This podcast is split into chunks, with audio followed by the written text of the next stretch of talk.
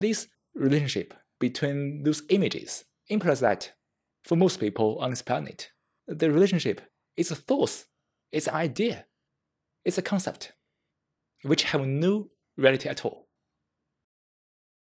And uh, the love people have been talking about is born out of that.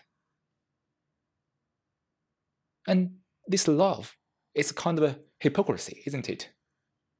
I say I love you, but actually, I love myself most. I always care about myself most.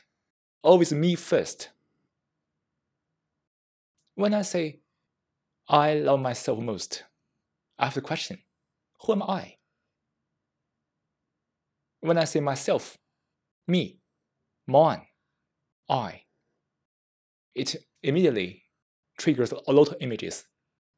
My position, my house, my car, my wife, my money, my salary, my title, my education. So the self, the me, is also thoughts, ideas, concepts. I love myself most is naturally a thought process.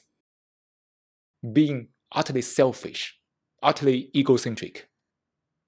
The whole movement of thoughts is running around the center, which is me. And actually, I'm totally isolated by myself. And when I say I love you, isn't it very hypocritic, very self deceptive? I don't even see you at all.